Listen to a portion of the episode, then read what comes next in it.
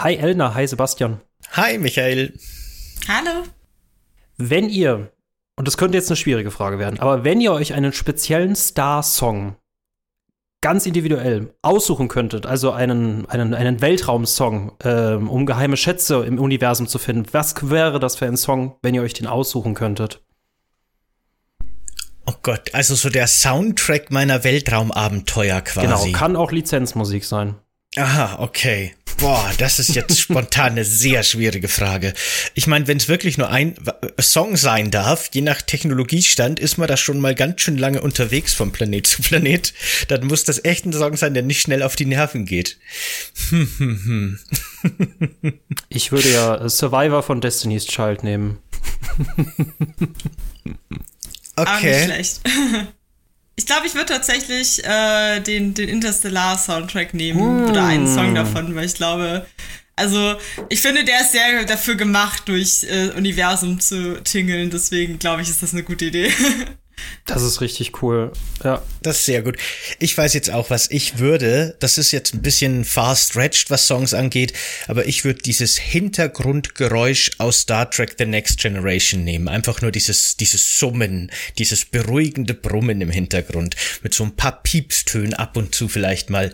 Das nehme ich. Das ist großartig. Das würde dir nicht auf die Nerven gehen nach drei Stunden. Ich, ich glaube nicht, ich glaube nicht. Wir haben wirklich mal, das ist ganz witzig, das ist schon 100 Jahre her, keine Ahnung. Äh, da, als, als na, Teenager waren wir nicht mehr, aber so Anfang 20 waren wir öfter bei einem Freund, haben da immer so die Wochenenden verbracht zu viert. Und ähm, der hat uns darauf hingewiesen, dass es überhaupt dieses Next Generation Hintergrundgeräusch gibt. Das wussten wir alle nicht, obwohl wir die Serie geguckt haben. Und der hat das dann auf YouTube auf Dauerschleife angemacht und nach kürzester Zeit haben wir vergessen, dass es überhaupt läuft. Also das lief dann wirklich zwei Stunden lang in Dauerschleife und wir hatten es gar nicht mehr auf dem Schirm.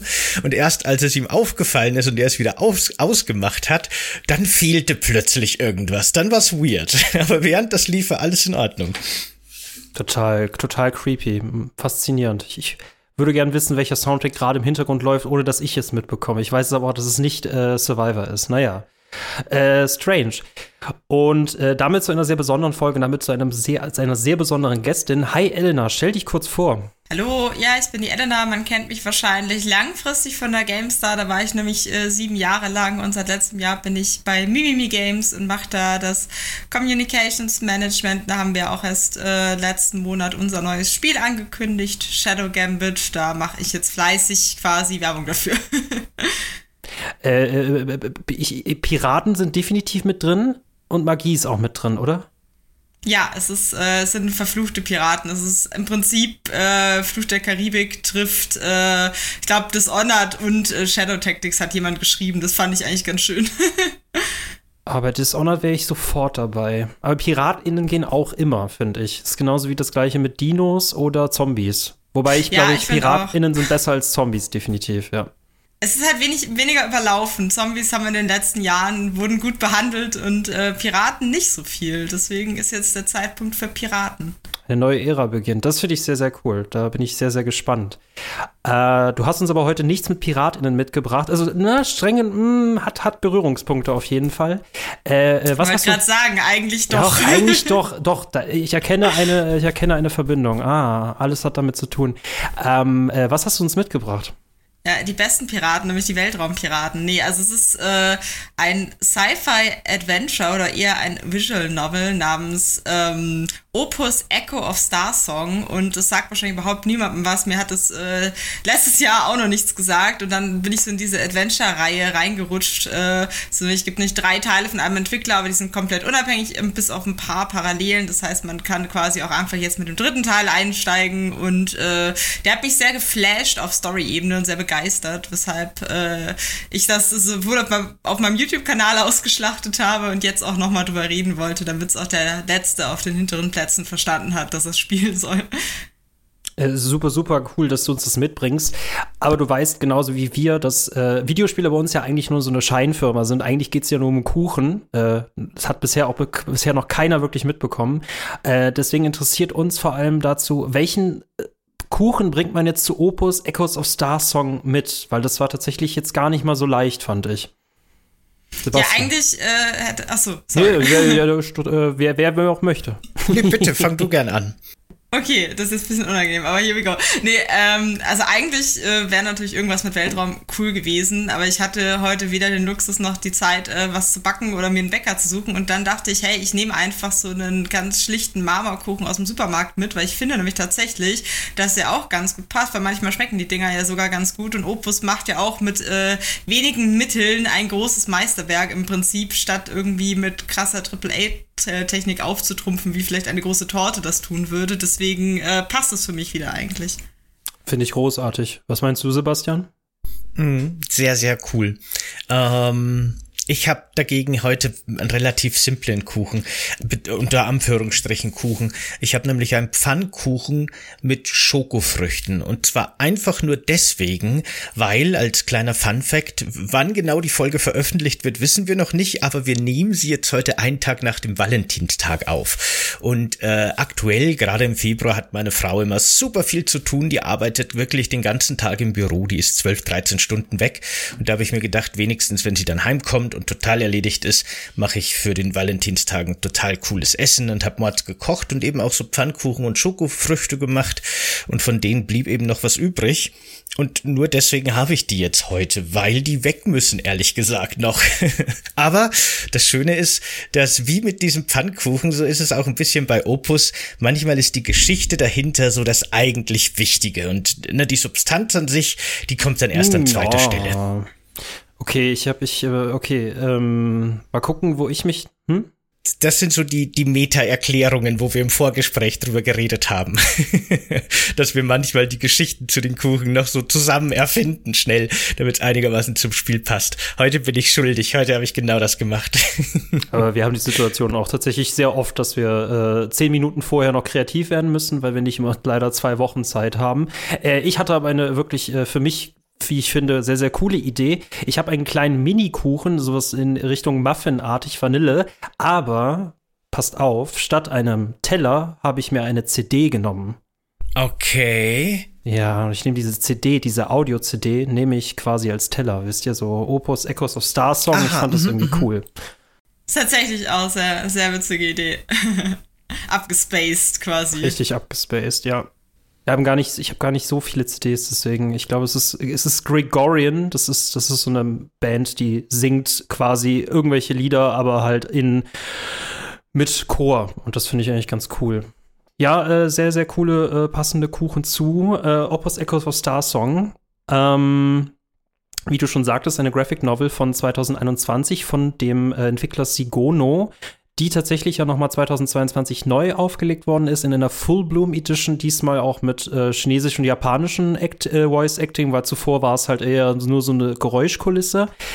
Ähm, und da ich noch nie zuvor von diesem Spiel gehört habe und Sebastian wahrscheinlich auch nicht, wie ko kommt man darauf? Also wo, woher kennst du das, Elena?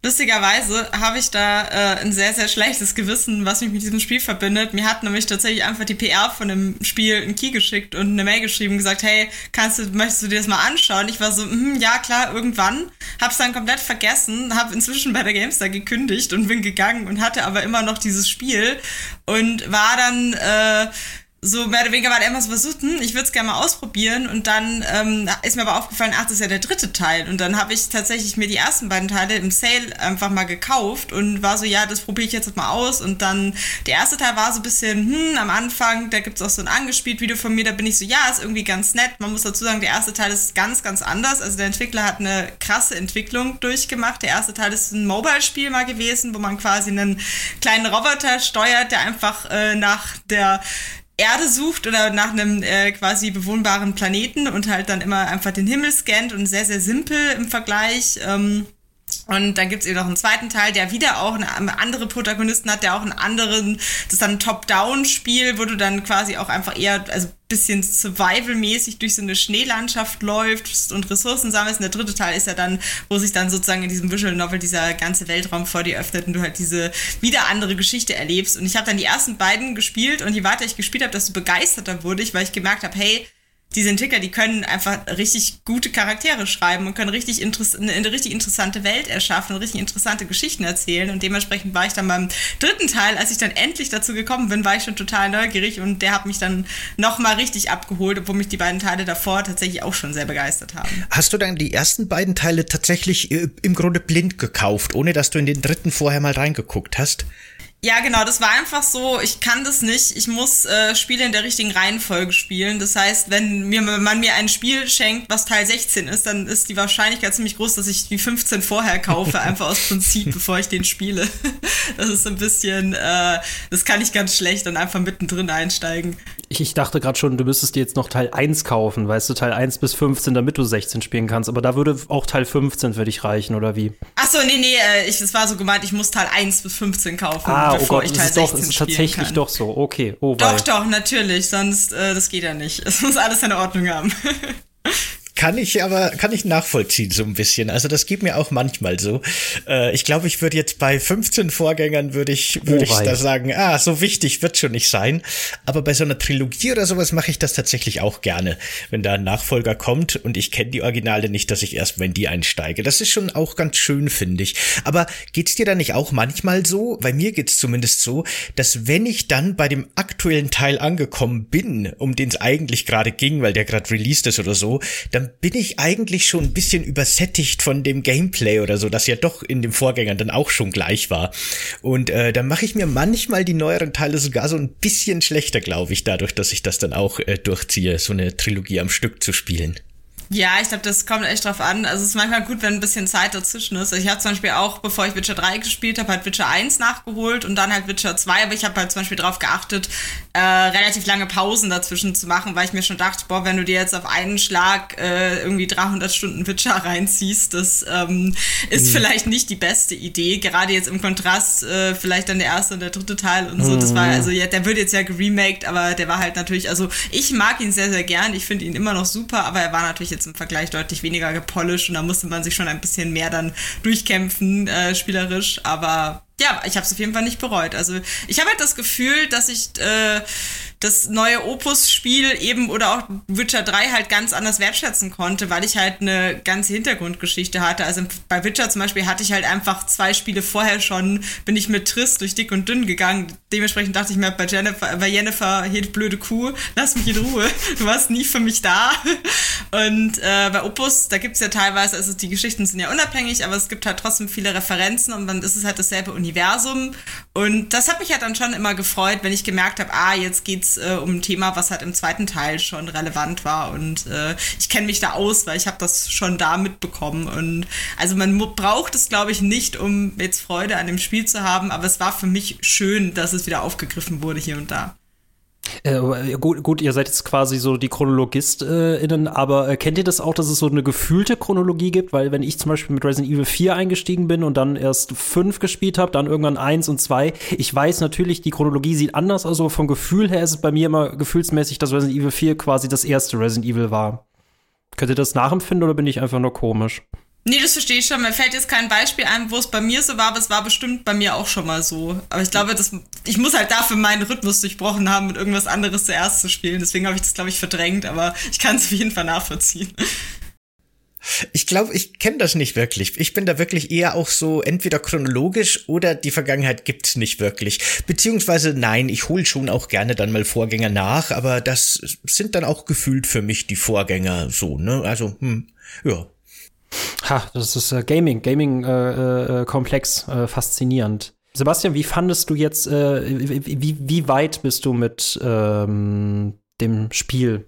Also ich habe jetzt tatsächlich nur die ersten circa drei Stunden reingespielt und mhm. äh, ich dachte am Anfang, dass das wirklich ein rein narratives Spiel wird, eine eine Visual Novel im Grunde, eine Graphic Novel, so ein bisschen eine digitale. Aber dann entfaltet das Spiel ja tatsächlich nach und nach immer mehr so kleine Gameplay-Ebenen, die äh, jetzt nicht super deep gehen und nicht super komplex sind, aber die die Story eigentlich auch ganz schön begleiten. Und das hat mich tatsächlich überrascht, wie weit das Spiel da teilweise geht, äh, bis hin zu Ressourcenmanagement auch wirklich. Und ähm, ich glaube sogar, man kann, glaube ich, glaube ich, einen Fail State erreichen, oder? Elena, das kannst du uns wahrscheinlich beantworten. Ich glaube, man kann tatsächlich auch scheitern, obwohl es sich wie ein, ein sehr narratives, lineares Spiel anfühlt. Das weiß ich tatsächlich gar nicht, weil mir ist es nie passiert, aber ich hatte auch das Gefühl, weil im Prinzip man fliegt ja mit dem Raumschiff durch äh, das Weltall, man hat ja endliche Ressourcen an Treibstoff und so weiter und ich habe schon öfter quasi die Warnung bekommen, ja, jetzt hast du nicht mehr so super viel Treibstoff und man, keine Ahnung, man, oder man hat irgendwie nicht mehr super viel Verteidigung und wenn man dann in einen Piratenangriff äh, reinkommt oder halt einfach am anderen Ende des Universums ist, dann kann, kann man, glaube ich, stranden. Es wäre interessant zu wissen, was dann passiert. Das weiß ich nämlich tatsächlich nicht, weil ich so eine Angst hatte davor, dass ich immer aufgepasst habe, genug Treibstoff zu haben, weil ich dachte, oh nein, also es gibt ja nicht wirklich ein Safe-Game, was man laden kann. Was passiert dann? also ich denke, es setzt einen wahrscheinlich an den, den letzten Ort zurück oder so, aber es ist, äh, hat für mich schon ein bisschen für Nervenkitzel gesorgt. So ein bisschen äh, so ein Elite Dangerous Vibe, dass man irgendwo im Weltall verschollen ist. Ja. Ich, ich, ich, ich konnte es tatsächlich, als ich das gespielt habe, konnte ich es echt nicht einsortieren, weil es tatsächlich bei mir eine komplett neue Schublade war. Ich musste so ein bisschen bei der Graphic Novel jetzt an Norco denken, falls ihr das kennt. Äh, dieses, das ist so ein äh, äh Cyberpunk-Spiel, das aber äh, mit viel mit Voodoo zu tun hat äh, und im Sumpf spielt. Ähm, ich musste auch an Crying Suns denken. Das ist so ein Ra Raumschiff Roguelite von 2019, äh, das sich aber auch mit Kämpfen und mit Ressourcen ist. Und ich hatte auch so leichte Nier Automata äh, Vibes. Aber irgendwie, ne, nichts, nichts eines Sache davon, sondern irgendwie auch alle gleichzeitig, alle drei. Ja, ich finde auch, es hat so eine sehr einzigartige Mischung, weil es ist im Prinzip eigentlich erwartet man wirklich ein Visual Novel und äh, da ist dann, glaube ich, überrascht, wie viel halt dann, wie es bei dir jetzt ja auch war, wie viel dann halt doch noch on top drin ist. Und ich finde, sie machen es eigentlich ganz gut, weil es gibt ja auch Spiele, die machen halt dann sehr, sehr viel Gameplay aus äh, der Not heraus. Ja, wir brauchen halt ganz viel Gameplay. Und ähm, da war es halt eher so das Gefühl, dass sie wollten sehr bewusst ein bisschen Gameplay machen und das haben sie dann auch eingebaut und nicht, äh, ja, wir machen jetzt noch 50.000 Sammelquests rein, damit wir halt sagen können, das ist ein Open World Weltraum Management Game oder so. Äh, das frage ich mich ja sowieso. Sind Graphic Novels nicht mittlerweile, also das werden wahrscheinlich ein paar Leute sagen, dass sie out sind? Es kommt jetzt drauf an, meinst du Graphic Novels im Sinne von Comics oder meinst du Visual Novels im Sinne von dieser Art Spiel? Danke, Visual Novels war das Wort, das mir vorher nicht eingefallen ist, genau. So. Nein, dann meine ich Verzeihung, dann meine ich Visual Novels. Also diese interaktiven äh, äh, Story-Spiele, quasi die Weiterentwicklung von damaligen Point-and-Click-Adventures. Äh, das habe ich manchmal so das Gefühl, wenn ich mich so in Communities umhöre, dass die prinzipiell ja eher so out wären, Schrägstrich eher so eine ziemlich spezielle Nische bedienen. Ich glaube, das kommt total drauf an, welche Community man fragt, weil ich glaube, so Hardcore-Gamer haben die schon immer irgendwie bisschen als was sehr Nischiges empfunden. Also wenn ich jetzt an die Gamester-Community zurückdenke, da war jetzt Visual, Visual Novels waren da nie ein Thema.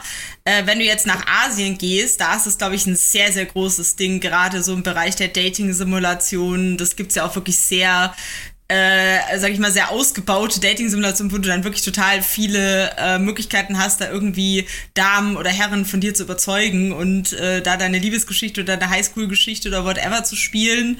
Und deswegen, glaube ich, hängt es halt total bisschen ja von, von der Zielgruppe ab. Also ich glaube, so die Core-Gamer sind nicht unbedingt die größte Zielgruppe dieser Art Spiel. Mhm. Und vielleicht der Westen auch nicht unbedingt tatsächlich. Äh, mir persönlich geht's auch so ein bisschen so bei diesen Novels, dass die jetzt nicht unbedingt in mein Hauptbeuteschema äh, fallen. Aber ab und zu spiele ich tatsächlich immer ganz gern, äh, immer wieder mal gerne eins davon. Aber das sind für mich wirklich so Spiele, da muss ich dafür echt in der Stimmung sein. Ich kann jetzt mich nicht hinsetzen und sagen, so, jetzt spiele ich äh, hier die, äh, weiß ich nicht, Banner Saga oder eben auch Opus äh, gezielt, weil ich gerade Zeit habe, sondern irgendwie muss ich da im richtigen Mindset sein. Das ist bei mir immer ganz schwierig, in solche Spiele reinzukommen. Aber wenn ich da mal drin bin, kann mich das schon echt begeistern. Ähm, aber das ist wirklich oft von der Tagesverfassung abhängig. Also da bin ich auch gar nicht, ja genau, bin ich auch äh, grundsätzlich nicht super anfällig für, für das Genre jetzt, aber äh, kann das schon sehr wertschätzen. Ist das für dich eher was, äh, dass du auch wirklich häufig spielst und dass du gerne spielst, dieses Genre? Tatsächlich gar nicht, lustigerweise nicht, weil ich kein Interesse dran habe, sondern weil ich immer das Gefühl habe, das ist sowas, wo ich dann wirklich Ruhe brauche, was ich halt eher wie so ein Buch jetzt angehen würde als für ein Spiel. Also ich glaube, wenn ich Lust zu zocken habe, dann und dann Visual Novel anmache, dann habe ich oft das Gefühl, dass ich eigentlich gerade das falsche Medium konsumiere, weil eigentlich muss ich ein Visual Novel anmachen, wenn ich Lust zu lesen habe im Prinzip, mhm. weil es einfach wirklich, ich meine, es ist im Prinzip ein illustriertes interaktives Buch so quasi, wenn man wirklich ein klassisches Visual Novel hat, wo dann einfach kein oder nur ganz, ganz wenig Gameplay dabei ist. Wie gesagt, Opus ist ja fast schon ein bisschen ein Adventure von der Menge an Gameplay, das äh, drin ist, auch wenn es sehr wenig ist. Aber prinzipiell finde ich Visual Novels eigentlich sehr cool, eben weil es halt eine Möglichkeit ist, einfach wie es, also wenn es jetzt eine gute Geschichte hat, dann kannst du halt eine gute Geschichte nochmal visueller erleben und das ist ja eigentlich nochmal eine tolle Ergänzung, ähm, gerade wenn es halt eben eine Geschichte ist, wo das halt sehr von profitiert. Zum Beispiel in Opus gab es jetzt auch ein paar sehr schöne Momente, Momente, äh, wo man zum Beispiel dann die beiden halt unter dem Sternenhimmel sitzen oder so, die man halt, wo man sich halt freut, wenn man jetzt ein Bild dazu hat. Ich habe jetzt Opus nur so die ersten paar Stunden reingespielt. Oh, aber, Spoiler, sorry. nee, nee, nee, nee, nee, passt schon. Äh, aber am Anfang geht das Spiel ja schon damit los, dass irgendwie so ein alter Mann in eine so, so eine Space-Höhle geht, auf so einem Asteroiden. Das sind so Höhlen, die für die Story dann auch noch echt wichtig werden. Und da kam bei mir schon so das Gefühl von, äh, der tritt jetzt seine letzte Reise an irgendwie auf. Also das, das wird schon so angedeutet von wegen, der geht jetzt zum letzten Mal irgendwie auf sein großes Abenteuer, die er so aus seiner Jugend kennt. Und er redet dann eben auch von seiner großen Liebe, die er irgendwie verloren hat und so weiter. Und da kam, also ich hatte von Anfang an das Gefühl, oh Gott, das wird ein super trauriges Spiel und äh, ein super emotionales Spiel. Und ich weiß gar nicht, ob ich dafür gewappnet bin, das überhaupt weiter zu spielen gerade. Äh, ist das wirklich so? Ist es wirklich so ein super trauriges Spiel, wie es wirkt am Anfang? Ist es tatsächlich mm. so? Also ich weiß nicht. Also im Prinzip, es ist halt, äh, ich finde, es ist ein mel melancholisches Spiel, weil es ist nicht so, dass es alles immer die ganze Zeit schrecklich ist und man die ganze Zeit weinen möchte, aber es hat einfach einen traurigen Unterton, so ein bisschen wie so ein The Last of Us einen traurigen Unterton mhm. hat. Weiß halt, dass sehr viel in dieser Welt einfach tot und verloren ist und dass halt bestimmte Dinge, dass halt die nicht ändern kannst. Aber deswegen genießt du halt die Momente, wo es dann halt fröhlich ist. Und im Prinzip, vielleicht, wenn wir mal ein bisschen äh, erklären, also da ist ja so eine Gruppe an jungen Leuten, mehr oder weniger, die halt diesen Weltraum zusammen bereisen, die sich so ein bisschen äh, überraschenderweise zufällig gefunden haben. Und ähm, der alte Mann erzählt eben von seiner Reise damals, äh, wie das halt war. Und ähm, man hat dann immer wieder diese lustigen Momente, wo es halt auch fröhlich ist und schön und man äh, stolpert so ein bisschen von einem Abenteuer ins nächste, aber man hat halt trotzdem immer diese Untertöne, weil halt jeder so ein bisschen seine persönlichen Päckchen zu tragen hat und jeder so ein bisschen ähm, nach was sucht und das so nicht wirklich findet oder man merkt einfach, äh, dass alle so ein bisschen zerrissen sind. Ähm, ich finde da Edda, also das, oder Eda ist ein junges äh, Mädchen, ist vielleicht immer ein ganz gutes Beispiel, die ist halt eine, eine Witch oder eine Hexe, das heißt, sie ist halt im Prinzip jemand, die eine, sie hat eine besondere Stimme und diese Stimme kann sogenannte Star-Songs erzeugen und mit dieser Stimme ist man in der Lage, äh, Höhlen aufzuspüren äh, mit Lumen. Und Lumen ist wie so, ein, äh, so eine Wunderressource. Jeder in diesem Universum will im Prinzip das Lumen, weil wer das Lumen kontrolliert, kontrolliert das Universum sozusagen. Und natürlich sind dann Hexen sehr beliebt, die, weil sie dieses Lumen aufspüren können, aber sie wurden eben auch zum Beispiel instrumentalisiert in ähm, klassischen Kriegen zwischen äh, Parteien, die natürlich dieses Lumen gerne wollen. Also deswegen sind sie auch ein bisschen, ähm, sag ich mal, geächtet und verschrien. Und ähm, Eda wollte halt trotzdem immer eine Hexe werden und Eda hatte immer das Problem, sie hat halt eine angeschlagene Stimme, sie kann halt nicht richtig singen und äh, deswegen wurde ihr halt immer gesagt, sie hat halt auch keine Zukunft als Hexe und letztlich so alle nur ihre Meisterin im Prinzip, nach der sie dann auch sucht später, äh, hat halt an sie geglaubt und gleichzeitig wollte sie aber eigentlich, dass sie es aufgibt und ein normales Leben führen kann, aber Eda war halt so von diesem Wunsch besessen, sich ihren Traum zu erfüllen, dass sie sozusagen einfach, ja, diesem Traum halt nachgejagt hat. Und ich finde halt zum Beispiel allein dieser innere Konflikt von Eda, dass du halt eigentlich verdammt bist, in was zu scheitern, was du unbedingt meistern willst und dann immer wieder diesem Traum hinterherjagst und äh, quasi merkst, du hast eigentlich keinen Platz in dieser Welt, weil du im Prinzip äh, eine Versagerin bist. Und allein dieses, diese so viel, das spielen so viele Elemente, diesen persönlichen Konflikt rein, die finde ich sehr, sehr nachvollziehbar und nachfühlbar sind für einen Menschen, der ähm, einfach ein normales Leben führt, weil ich meine, jeder von uns kennt diese Art Gefühl und hat es wahrscheinlich schon mal in irgendeiner Lebenssituation erlebt. Und deswegen finde ich das bei Opus ganz, ganz stark, dass äh, sich da Zeit genommen wird für so persönliche Gefühle und Konflikte und die auch wirklich ein sehr, sehr großer Teil der Story sind, weil eigentlich geht es vor allem um diese Gefühlswelten der Charaktere, die miteinander kollidieren, was daraus halt dann wieder entsteht sozusagen. Also es geht gar nicht um einen großen Weltraumkrieg oder so letztlich. Das kam auch für mich so rüber. Ne? Das ist quasi diese Erkundungsreise ist auch in deren Psyche hinein, äh, was du ja immer über diese Schwarz-Weiß-Blenden hast in deren Vergangenheit und ich an sich auch von jeder Person irgendwie die Vergangenheit äh, erleben wollte und auch gerade so eine Figur wie Remi, das ist so eine Assistentin, die auf auf ihrem Schiff halt arbeitet. Die bleibt ja auch ganz, ganz lange äh, recht unfreundlich, aber auch äh, ziemlich geheimnisvoll, was das angeht. Total. Das finde ich auch interessant, wie halt nach und nach diese Personen dann letztlich so ein bisschen seziert werden und man findet dann auch bei Remi eben heraus, was sind denn ihre Motivationen, mhm. was verbindet sie mit Eda, was treibt sie an, was hat sie für ein Problem mit Jun, das ist die äh, quasi die männliche Hauptfigur, das ist ein Adliger, der von seinem Clan verstoßen wurde, weil er mehr oder weniger die äh, Ressourcen verzockt hat seiner Adelsfamilie und jetzt quasi neue, also Ressourcen aka Lumen aka diese Höhlen finden muss. Und natürlich äh, haben sich da mit ihm und Eda zwei gefunden, äh, weil sie kann die Höhlen aufspüren und er ist ein sogenannter Runner. Er kann in die Höhlen hineingehen und da das Lumen sicherstellen. Und äh, da haben die beiden quasi ein, eigentlich an sich ein profitables Business, aber natürlich äh, es gibt eben noch eigene Motivationen, die da mit reinspielen. Remy will, dass äh, June eigentlich abhaut, weil der ihr einfach Eda wegnimmt und einfach blöd ist und sie ihm nicht traut. Und äh, Eda will ihre alte Meisterin finden. June will ähm, eben sei, sich seine Position im Clan zurückverdienen und dann entspinnt sich halt diese Geschichte und es kommen immer neue Figuren auch rein, mit denen, wo man dann auch ein bisschen was erfährt. Also ich fand es auch immer schön, weil klar, man findet zwischendurch Ressourcen und man muss auch eben dann halt Sachen einkaufen und so. Das hat so ein bisschen diesen Management-Aspekt, aber man gleichzeitig wird man halt oft auch einfach mit Geschichten und Momenten belohnt, wenn man an bestimmte Orte äh, fährt und trifft auch so kleine Entscheidungen. Man ist dann irgendwie in, also zum Beispiel, keine Ahnung, man kommt mal in ein Theater und dann wird da so ein, äh, eine Love Story aufgeführt und dann fragt er, ist halt er da so, hm, soll ich mit June da hingehen? Ist es nicht irgendwie komisch und so? Und dann hat man so diese kleinen Konflikte und Überlegungen. Also oft sind es halt wirklich total irrelevante Sachen, wo es dann auch keine große Nachwehe letztlich bleibt. Aber ich finde halt, äh, man die berühren einen dann trotzdem diese Momente eben, weil man einen schönen Dialog bekommt oder weil man halt eine, eine plötzlich sieht, dass Eda irgendwie ein bisschen verlegen wird und so und es gibt einem dann auch wieder ein kleines äh, kleinen Hinweis drauf, wie die Story weitergehen könnte und so. Also ich fand es sehr sehr schön umgesetzt, dass der Story wirklich so viel Raum gelassen wird und dass einfach die Story oft halt auch die Belohnung ist und nicht so ein Beiwerk, um das Gameplay irgendwie zu rechtfertigen.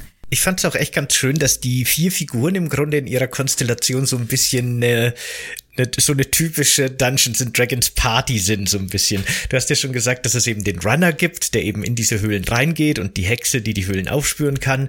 Und dann haben wir da eben noch den Leibwächter von, von dem Prinzen, von dem Runner, der so ein bisschen die Muscle ist, ne, so die, der, der große Starke. Und dann haben wir noch so die Hackerin, Schrägstrich Pilotin, so ein bisschen in die Richtung. Und äh, da hatte ich gleich wirklich so, so typisches, eigentlich eher so Fantasy-Rollenspiel, aber so diese, diese typische, dieses typische äh, Vierergespann an Spezialisten, Spezialistinnen, die quasi sich perfekt ergänzen. Das mochte ich auch von Anfang an schon. Sowas gefällt mir immer. So ein bisschen Oceans 11 mäßig. Ja, das stimmt. Wobei mich das bei Kay immer total genervt hat, dass er immer zu June halt immer gesagt hatte, denk daran, was du sagst, denk daran, was du machst. Wenn du später mal Clanführer bist, dann musst du das und das machen. Und das ging mir halt ein bisschen auf den Keks, muss ich, äh, muss ich sagen. Es war aber auch irgendwie wieder charmant, weil es so ein typischer Wesenszug von ihm war. Egal, was June sagt, Kay wird ihm gleich wieder irgendwas Mentorenmäßiges sagen.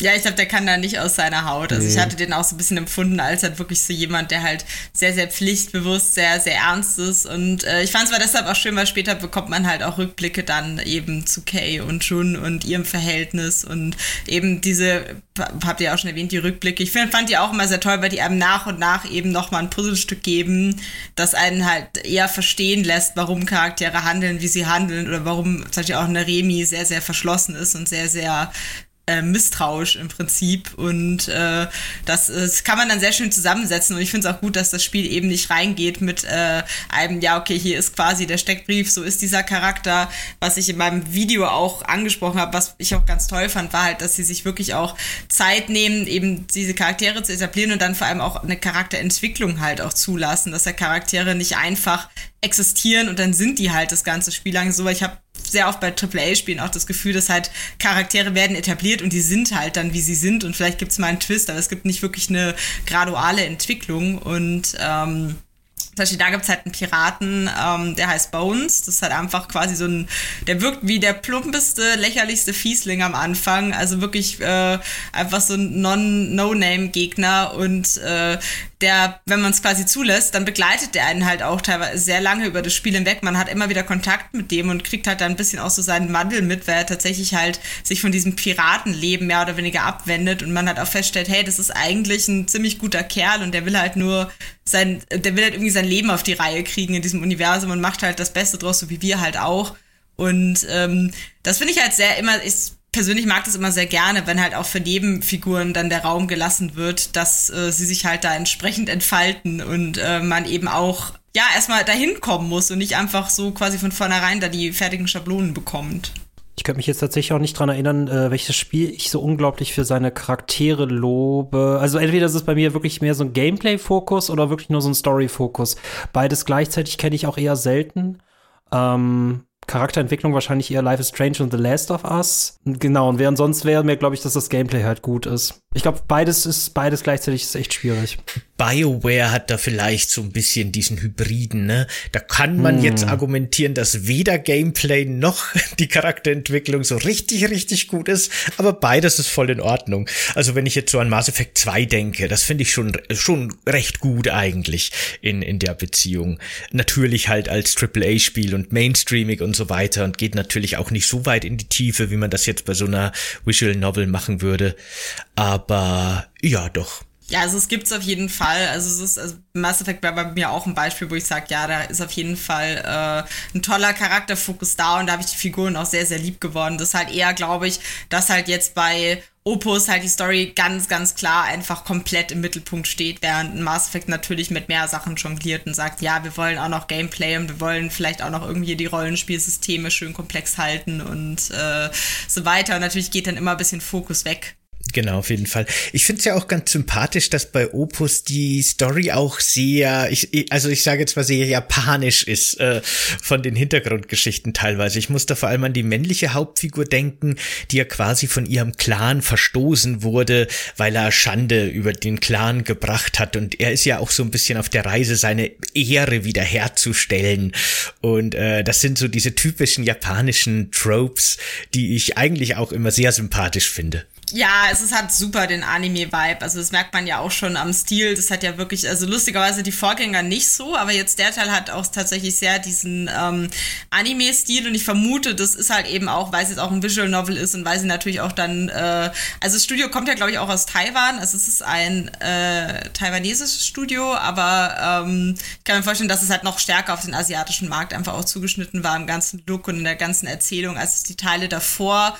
Und ich finde es aber auch sehr schön. Also ich ich bin auch einfach, also ich gucke schon immer gerne Animes und so, deswegen ähm, habe ich mich da auch sehr wohl gefühlt in diesem Erzählklima, sage ich jetzt mal. Und äh, finde aber, sie haben es, also sie haben geschafft, sehr gefühlvoll zu erzählen, ohne kitschig zu werden und ohne quasi es zu übertreiben mit irgendwelchen Trope-Geschichten, weil es hat natürlich diese Elemente, aber sie sind, finde ich, gut integriert in die Gesamtgeschichte. Also wirklich eher wie bei einem Nier oder so, dass man halt das Gefühl hat, ähm, es ist halt das alles sehr interessant verpackt. Was mir auch jetzt in meiner relativ kurzen Spielzeit echt positiv aufgefallen ist, ist, wie diese Geschichte transportiert wird, auf visueller Ebene.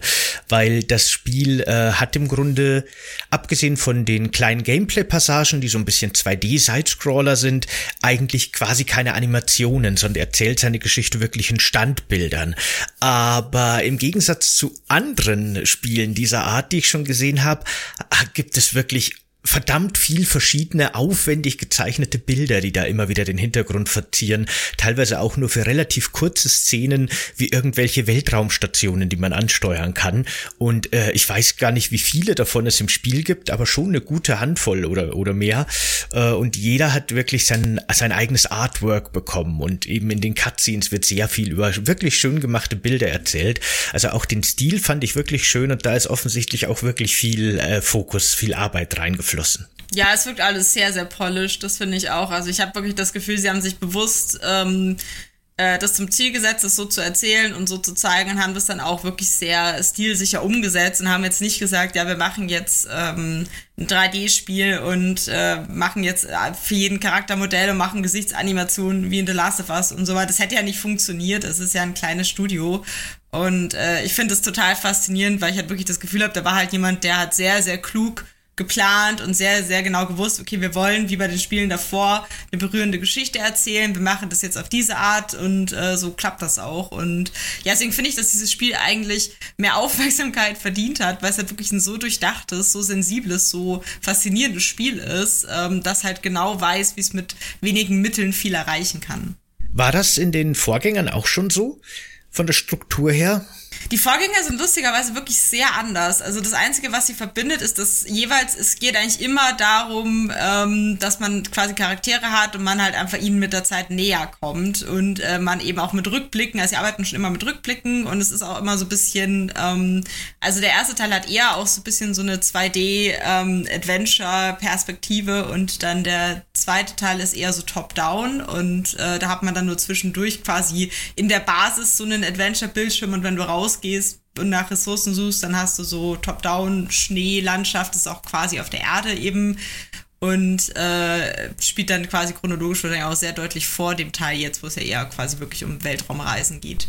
Ah ja, das ist interessant, dass sich das da so weiter, oder ich weiß gar nicht, würdest du sagen, es hat sich weiterentwickelt oder haben die einfach so ein bisschen rumexperimentiert mit verschiedenen Möglichkeiten, wie die ihr Gameplay auch vermitteln können? Also ich würde schon sagen, dass es sich extrem weiterentwickelt hat, also auch vom, vom Können. Also wenn man sich den ersten Teil anschaut, der wirkt halt wirklich wie ein sehr, sehr simples Mobile-Spiel, fast schon so wie jetzt ein Studentenprojekt oder so. Es ist halt wirklich im Rahmen sehr sehr einfach gehalten. Du hast halt diesen Roboter, du kannst, ähm, der ist auch herzallerliebst. Also Story war schon damals wirklich cool, aber quasi, du hast halt einfach, du, du scrollst im Prinzip über den Sternenhimmel und kannst da Sachen anklicken. Man ist halt an einem Ort die ganze Zeit. Du bist halt in einem Raumschiff als dieser Roboter und du suchst quasi einen Planeten. Und es ist sehr, sehr lange, sehr, sehr öde tatsächlich. Also am Anfang dachte ich mir so, ja, okay, das ist halt jetzt ganz nett gemacht, aber halt überhaupt nicht irgendwie besonders und eigentlich eher sehr dröge. Und dann äh, kam aber eben dieser Story-Twist dann, wo ich mir dachte, ach cool, eigentlich ist es doch irgendwie, irgendwie hat es mich jetzt halt berührt doch. Und dann habe ich den zweiten Teil gespielt und der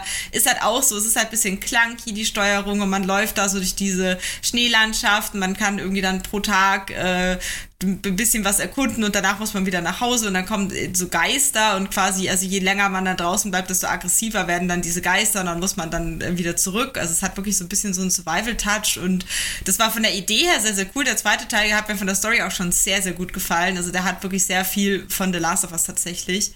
Ähm, andere Geschichte, aber so vom, äh, vom ganzen Vibe her mit der, die Welt ist eigentlich schon verloren und du machst nur noch quasi die letzten Dinge, die dir möglich sind.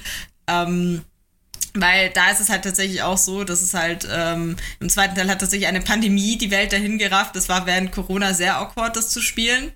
Und, und es sind halt zwei Leute im Prinzip halt noch übrig und alles, was sie machen, ist halt ein Begräbnisplan und zwar ein Weltraumbegräbnis, weil die ganzen Seelen, diese Geister, die da rumfliegen, die können quasi nur Frieden finden, wenn man sie in eine Rakete steckt und in den Himmel schießt. Und deswegen äh, sind die beiden halt die ganze Zeit dabei, eine Rakete zu bauen. Und schlägt halt immer wieder fehl und äh, die Hauptfigur ist halt dann mental schon völlig am Ende, weil sie halt ständig von diesen Geistern geplagt wird. Und aber da ist halt auch wieder, man lernt ihn halt näher kennen und irgendwann findet man halt auch heraus, dass halt ähm, seine Eltern ihn dann quasi äh, allein haben, um ihn halt dann zu schützen und, äh, und dann er hat es halt nie verkraftet, dass seine Eltern halt weggegangen sind, ihn da allein gelassen haben in dieser Welt und so. Und das sind halt dann so Konflikte, die dann nach und nach aufkommen. Man versteht dann, okay, er will halt eben Faye ist dann die andere, das ist auch eine Hexe, die ist halt dann eben noch mit ihm da da und äh, man versteht halt dann, okay, er kann Faye deshalb nicht an sich ranlassen, weil er halt verlassen wurde und weil es ihn halt immer noch quält ähm, warum quasi er halt niemand mehr hat. Und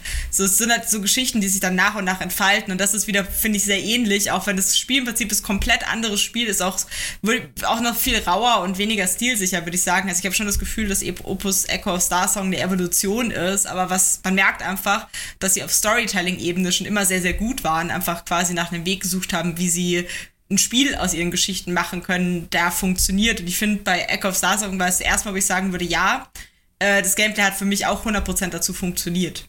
Das Gameplay ist jetzt noch ein, ein, guter Stichpunkt. Da wollte ich dich nämlich noch fragen, weil ich habe jetzt am Anfang durfte ich schon meine ersten Höhlen erkunden und da spielt man ja wirklich einen relativ simplen Plattformer. Man klettert ab und zu mal eine Leiter hoch oder sowas. Es gibt ganz simple Rätsel, in denen man irgendwelche Ventile öffnet, damit äh, diese dieses Spaceöl quasi durch die Pipelines läuft und damit dann irgendwelche neuen Wege geöffnet werden oder ähnliches.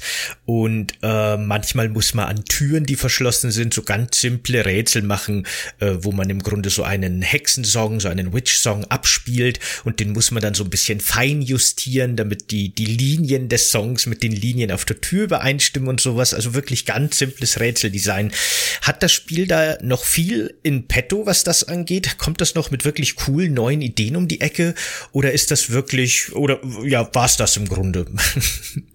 Äh, das war es im Grunde tatsächlich. Also es gibt später dann noch eine Passage, wo man mit dem Raumschiff dann auch äh, quasi so ein bisschen Sachen ausweichen muss und so und äh, man kann dann irgendwo auch mal ein bisschen rumfliegen und so. Also es sind mal eher so Varianten von dem Gameplay. Also es bleibt wirklich bei diesem sehr einfachen, ich erkunde, ich sammle, ich mache ein bisschen Puzzles. Aber das finde ich gar nicht so schlecht, weil tatsächlich im zweiten Teil war es halt dann eher mir dann fast schon ein bisschen zu viel, dass ich halt dann sehr oft dann rumlaufen musste und dann war es einfach clunky und dann, äh, also ich sag mal, ich habe lieber wenig sehr simples Gameplay, bevor ich viel Gameplay habe, was halt gar nicht mal so cool ist. Und ähm, deswegen fand ich es eigentlich besser zu sagen, ja, es geht eigentlich nur noch darum, dass es so ein bisschen Interaktivität hat. Und ich finde das eigentlich stärker, wenn man zwischendurch dann halt die Möglichkeit hat, eine Entscheidung zu treffen oder so. Also ich finde, ähm, da, das trägt dann noch mal mehr bei, aber ich finde trotzdem halt schön, weil man findet halt so Blumen und äh, das hat auf zwei Ebenen cool, weil einerseits liest du halt dann auch immer Lore-Hintergründe, wenn du halt diese Blumen findest und äh, kannst sie dann auch irgendwie verkaufen und so. Das hat schon noch einen spielerischen Sinn, aber auf der anderen Seite ähm, ist halt Eda zum Beispiel auch sehr, sehr verbunden mit Blumen, was man dann später herausfindet und dadurch äh, also ganz gegen Ende bekommt halt dieses simple, simple Sammelobjekt auch halt eine sehr krasse Bedeutung äh, in Bezug auf Eda und so. Und das finde ich, haben sie auch sehr gut gemacht, dass sie halt sich überlegt haben, okay, wie können wir denn diese Sachen ähm, einfach eingliedern oder auch zum Beispiel mit dem Star-Song. Ähm, June kann ja quasi künstlich erschaffene Star-Songs nutzen mit seinen, ähm, also als Runner. Und bei Edas Stimme ist ja ein bisschen äh, kaputt, das heißt, sie kann manchmal nicht den optimalen Star-Song quasi liefern. Und dann muss äh, June aus einer Lumenquelle einen künstlichen Star-Song erschaffen. Und ich finde halt, das ist auch wieder so symbolisch halt einfach, dass Eda auch da immer wieder scheitern muss, weil sie halt nicht gut genug ist und das halt total in ihren Konflikt reinspielt. Und letztlich geht's ja eigentlich immer größtenteils tatsächlich um, um Edas Konflikt und um dieses, sie kann halt nie die Rolle erfüllen, die, die sie für sich ausgesucht hat, bis sie am Ende halt einfach entscheidet, ihrem Herzen zu folgen. Und das ähm, ist sehr, sehr gut gemacht, weil es halt auch eben immer so subtile Untertöne äh, im Gameplay hat. Äh, hast du zufällig Stray gespielt? Ah ja, weil das finde ich noch ganz interessant, weil Michael, also für alle HörerInnen und ZuschauerInnen gerade, Michael hat gerade ein bisschen technische Probleme, der fliegt immer wieder raus. Jetzt ist er wieder da im Discord, heute ist der Wurm drin. Äh, aber gut, dass du jetzt wieder da bist, Michael, weil ich gerade Stray angesprochen habe. weil Michael und ich haben da schon eine ganze Zeit lang so äh, die Diskussion, was die richtige Menge für äh, an Gameplay für ein narratives Spiel ist und ob Stray das gelungen ist. Der Meinung bin ich, dass die das eigentlich eigentlich sehr schön geschafft haben, hier das Gameplay passend zur Narrative anzubieten, es aber nicht zu komplex zu machen, aber schön untermalend. Und äh, Michael ist eher der Meinung, dass das zu unterkomplex ist und deswegen eher nervt und noch reduzierter sein sollte, wenn ich das richtig wiedergebe, oder? Hast du richtig wiedergegeben. Genau. Ja. Wie, wie würdest du das, wie siehst du das bei Stray? Ich fand es bei Stray eigentlich auch sehr passend tatsächlich, ähm, weil ich aber auch, also ich glaube, äh, es kommt halt auch total drauf an, was wonach man sucht, weil wenn man jetzt sich, also wenn man halt generell einfach äh, gerne ein forderndes Gameplay hat, wenn man sagt, ja, ich brauche das auch bei einer guten Story dazu, damit es für mich alles Harmonie hat oder halt lieber quasi gar nichts, aber ich, ich finde eigentlich so, so ein Zwischending immer gar nicht so schlecht. Und ich finde, was mich bei Stray total begeistert hat, war halt, ähm, dadurch, dass du halt eine Katze bist, dadurch, dass du halt auch sehr beschränkt bist in deiner Art zu kommunizieren und in deiner Art, die Welt zu verstehen, wie gut sie zum Beispiel halt auch die Wegführung in der Welt gemacht haben, dass sie quasi vermieden haben, dir ständig zu sagen, ja, da lang, da lang, da lang, sondern dass sie quasi sehr, sehr äh, allein über das Leveldesign einfach sehr gut schaffen, dich halt da zu leiten durch diese Welt oder einfach dir durch Situationen verständlich zu machen, wie eine Katze in diese Situation das jetzt vielleicht lösen könnte, weil du halt einfach kein Mensch bist und die Situation jetzt auch nicht lösen kannst, wie ein Mensch das lösen würde. Und äh, ich finde, es kam mir sehr zielgerichtet vor, das Gameplay. Und das fand ich eigentlich sehr cool, dass, es, dass ich das Gefühl hatte, sie haben sehr bewusst versucht, äh, dieses Gameplay auf eine Katze zu rechts zu stutzen und nicht quasi sich überlegt, ähm, ja, okay, wir machen jetzt Gameplay für einen Menschen und dann ersetzen wir das Modell durch eine Katze. Mhm. Also so Feinheiten, zum Beispiel, dass du halt als Katze auf eine, ähm, auf eine Überwachungskamera halt drauf hüpfst, damit die runterfällt. Ja, klar, äh, als Mensch würdest du halt einen ganz anderen Lösungsweg wahrscheinlich suchen, aber als Katze bist du halt so, ja, okay, ich spring da halt mhm. drauf. ich, ich bin eine Katze, was willst du von mir? Und ich werf halt was runter oder so. Ja. Das fand ich vor allem sehr schön, dass es extra einen Knopf gibt, mit dem man einfach Dinge nur von der Kante schubsen kann. Das ist perfekt ja, abgebildet. Ja, das ist halt so Katze. das stimmt. Jeder, der eine Katze hat, dann der weiß das, dass das 100% Katzenverhalten ja. ist. Ich glaube, das sehe ich halt immer vor dem Hintergrund, weil ich Dogs Live kenne, was ein ähnliches Spiel ist, halt auch mit Hunde-Gameplay und da ist es halt so, so, du kannst den Hund halt wirklich steuern, du kannst halt auch wirklich springen und das fand ich bei äh, Stray halt leider schade, dass man halt wirklich nur diese X-Taste drückte und auch keinerlei Einfluss mehr auf diesen Sprung hatte. Und dass mir da, wenn das so sowas Cooles ist, dass das Spiel mir die Steuerung auch wieder wegnimmt, dass es sich halt mehr wie so ein interaktives interaktiver Film anfühlt. Ja, das kann ich auch verstehen. Bei mir ist halt immer so, also es kommt ein bisschen drauf an, eben was es für ein Spiel ist. Also wenn ich jetzt halt wirklich reingehe mit, ja, ich möchte jetzt irgendwie einen Plattformer spielen oder ich möchte jetzt einen Elden Ring spielen oder so, da würde es mich nerven, wenn ich wenig Kontrolle habe. Im Vergleich bei Stray war ich eher so, ich möchte diese Welt erkunden, ich möchte mehr über die Story herausfinden. Ich brauche jetzt nichts, wo, quasi was mich halt ablenkt. Und ich finde, manchmal ist es halt zum Beispiel so, mir ging das so bei Outer Wilds tatsächlich. Das ist ja wirklich ein tolles, hochgelobtes Cypher-Adventure. Und äh, ich fand teilweise die Steuerung und diese ganzen Sprungpassagen dermaßen clunky, dass mir das total die Lust am Erkunden dieses Universums genommen hat. Und da zum Beispiel hätte ich mir gewünscht, äh, ein bisschen mehr Komfort hier und da, weil ich halt das Gefühl hatte, so so, oh, ich habe so Lust, die Stärken des Spiels zu erleben, aber gleichzeitig habe ich so wenig Bock, dieses Spiel zu spielen und es tat mir dann sehr, sehr leid. Hm, genau, das war auch so ein bisschen der Punkt, auf den ich jetzt hinaus wollte mit Stray, weil das kenne ich so gut, dass es Spiele gibt, die sehr viel Wert auf die Narrative legen und in dem Bereich auch sehr gut sind.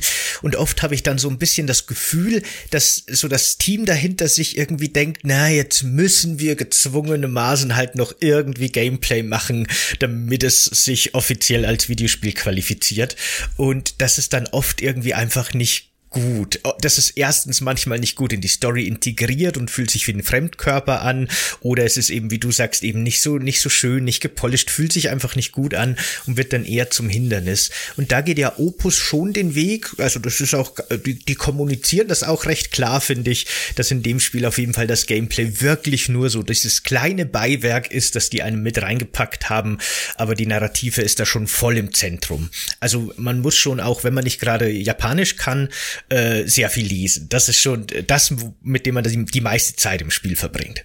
Ja, auf jeden Fall. Also es ist wirklich immer noch eine Visual Novel für mich, eine Visual Novel mit Gameplay, weil letztlich ist das äh, das Lesen im Vordergrund. Aber ich finde, also wie du auch schon gesagt hast, mit den Hintergründen und so und Animationen und hier und da, also sie versuchen schon sehr es möglichst äh, interessant und anschaulich zu machen, auch fürs Auge, da jetzt äh, sich das stundenlang zu, durchzulesen. Und wie gesagt, ich persönlich finde ja auch die Charakterzeichnung und die Geschichte sehr gelungen, sodass man auch wirklich neugierig ist, wie es äh, mit den Helden weitergeht. Und da auch bisschen, also ich hatte am Ende schon eine persönliche Beziehung. Ich muss auch sagen, als da die Credits äh, gelaufen sind, habe ich auch tatsächlich ein oder zwei Tränchen verdrücken müssen, weil es natürlich ein sehr berührendes Ende dann auch war. Mhm. Das kann ich mir vorstellen. Also ich, ich muss eben sagen, wie ich am Anfang schon gesagt habe, dass ich leider aktuell echt nicht einfach in der Stimmung bin für so ein Spiel. Ich habe es gemerkt beim Spielen, das äh, hat mich irgendwie nicht hucken können und ich konnte mich auch nicht so richtig reinversetzen aktuell. Aber grundsätzlich ist das tatsächlich ein Spiel, das ich, glaube ich, auf meinem Pile of Shame legen werde. Und wenn mal wieder die Zeit kommt für so eine gute Visual Novel, äh, wenn ich mal wieder Bock habe, mich da reinzubegeben, werde ich mir das auf jeden Fall nochmal genauer anschauen.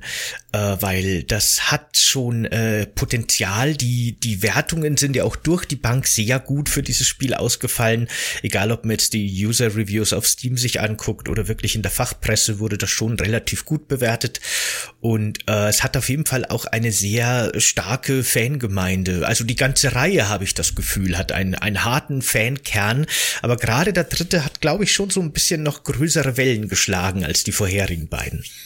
Ja, ich glaube, da kam dann sehr viel zusammen und ich glaube, für viele sind es einfach, wie für mich jetzt auch, so Storyperlen, die halt die Leute nicht so richtig kennen. Also es gibt ja auch ähm, die Legend of Heroes Reihe, Trails in the Sky zum Beispiel, das sind ja auch so äh, sehr oldschoolige JRPGs, die sehr, sehr wenige Leute kennen und die auch sehr, sehr, eine sehr, sehr gute Story haben. Und es wird dann auch immer empfohlen, äh, dass man die spielen soll. Das ist dann so pro Spiel 60 Stunden, die man so investieren muss in die Reihe. Aber also äh, ein paar Freunde, Kollegen und ich haben die jetzt kürzlich mal nachgeholt und da kann ich auch nur sagen, ist wahnsinnig gut erzählt, wahnsinnig tolle Charaktere, lohnt sich halt. Äh, ist natürlich nochmal ein anderes Commitment als bei Opus, aber ja, ich glaube, es gibt für viele Leute einfach diese geheimen Story-Perlen, die sie dann entdeckt haben, die, wo sie dann auch sehr, sehr darauf erpicht sind, das mit der Welt zu teilen, dass es diese tollen Sachen gibt. Bei Opus kommt jetzt auch dieses Jahr übrigens wieder ein neuer Teil raus, da freue ich mich schon sehr, der ist auch wieder ganz anders. Da geht es, glaube ich, dann um äh, eine Fotografin, wenn ich das richtig in Erinnerung habe und das Gameplay ist eben sehr mit äh, Fotografie, aber finde ich auch cool, dass sie da wieder was ganz anderes probieren, vom Stil her optisch, aber also noch stärker Anime, aber eher so wie, wie Echo of Star Song eben und äh, ja, da bin ich auch schon sehr gespannt. Ah ja, okay, das klingt interessant auf jeden Fall. Sehr cool. Ähm, gibt's von deiner Seite noch was, was du über, über Opus äh, Echo of Star Songs uns erzählen willst?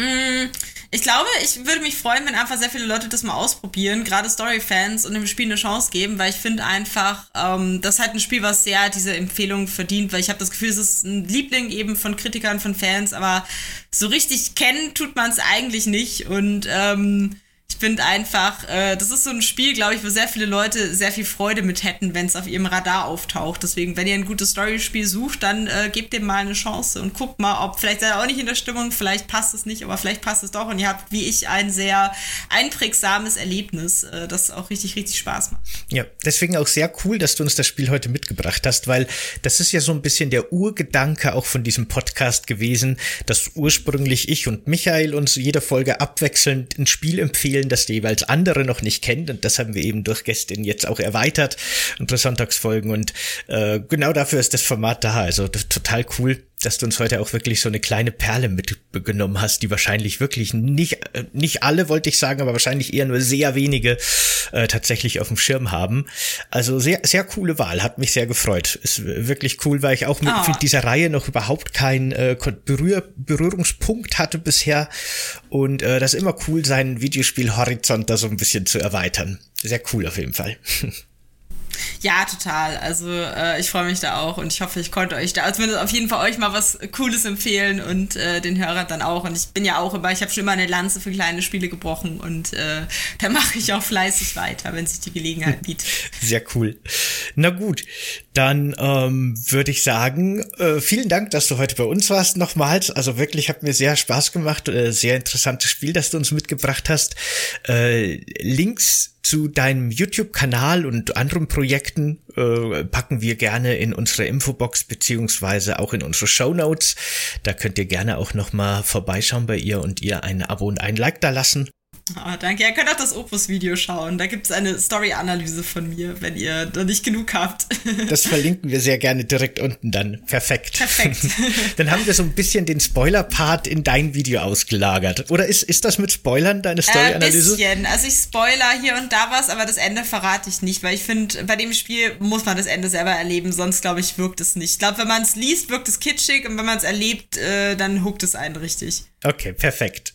Genau, den Link findet ihr dann unten in Infobox beziehungsweise Show Notes, wenn ihr das als Podcast jetzt hört. Und ja, cool, Leute, dann würde ich sagen, vielen Dank fürs dabei sein. Hat mich sehr gefreut. Wenn ihr das jetzt auf YouTube guckt, liken und abonnieren bitte nicht vergessen. Das wäre super nett von euch und wir freuen uns auch gerne über Kommentare von euch zu dem Spiel, zu dem Podcast, eure Meinung dazu. Was wäre euer Space Song, euer Weltall Soundtrack, den ihr mitnehmen würdet auf eure Erkundungsreise? Schreibt mir das gerne in die Kommentare Kommentare, würde mich sehr interessieren. Und wenn ihr das jetzt über den RSS-Feed, über Podcast, über Spotify hört, dann könnt ihr gerne auf unseren Discord vorbeischauen. Auch da findet ihr den Link unten in den Show Notes und da könnt ihr euch auch gerne mit uns austauschen über diese Folge und Opus und allgemein. So, vielen Dank und bis zum nächsten Mal, würde ich sagen. Macht's gut. Ciao. Dankeschön. Tschüss. Ciao.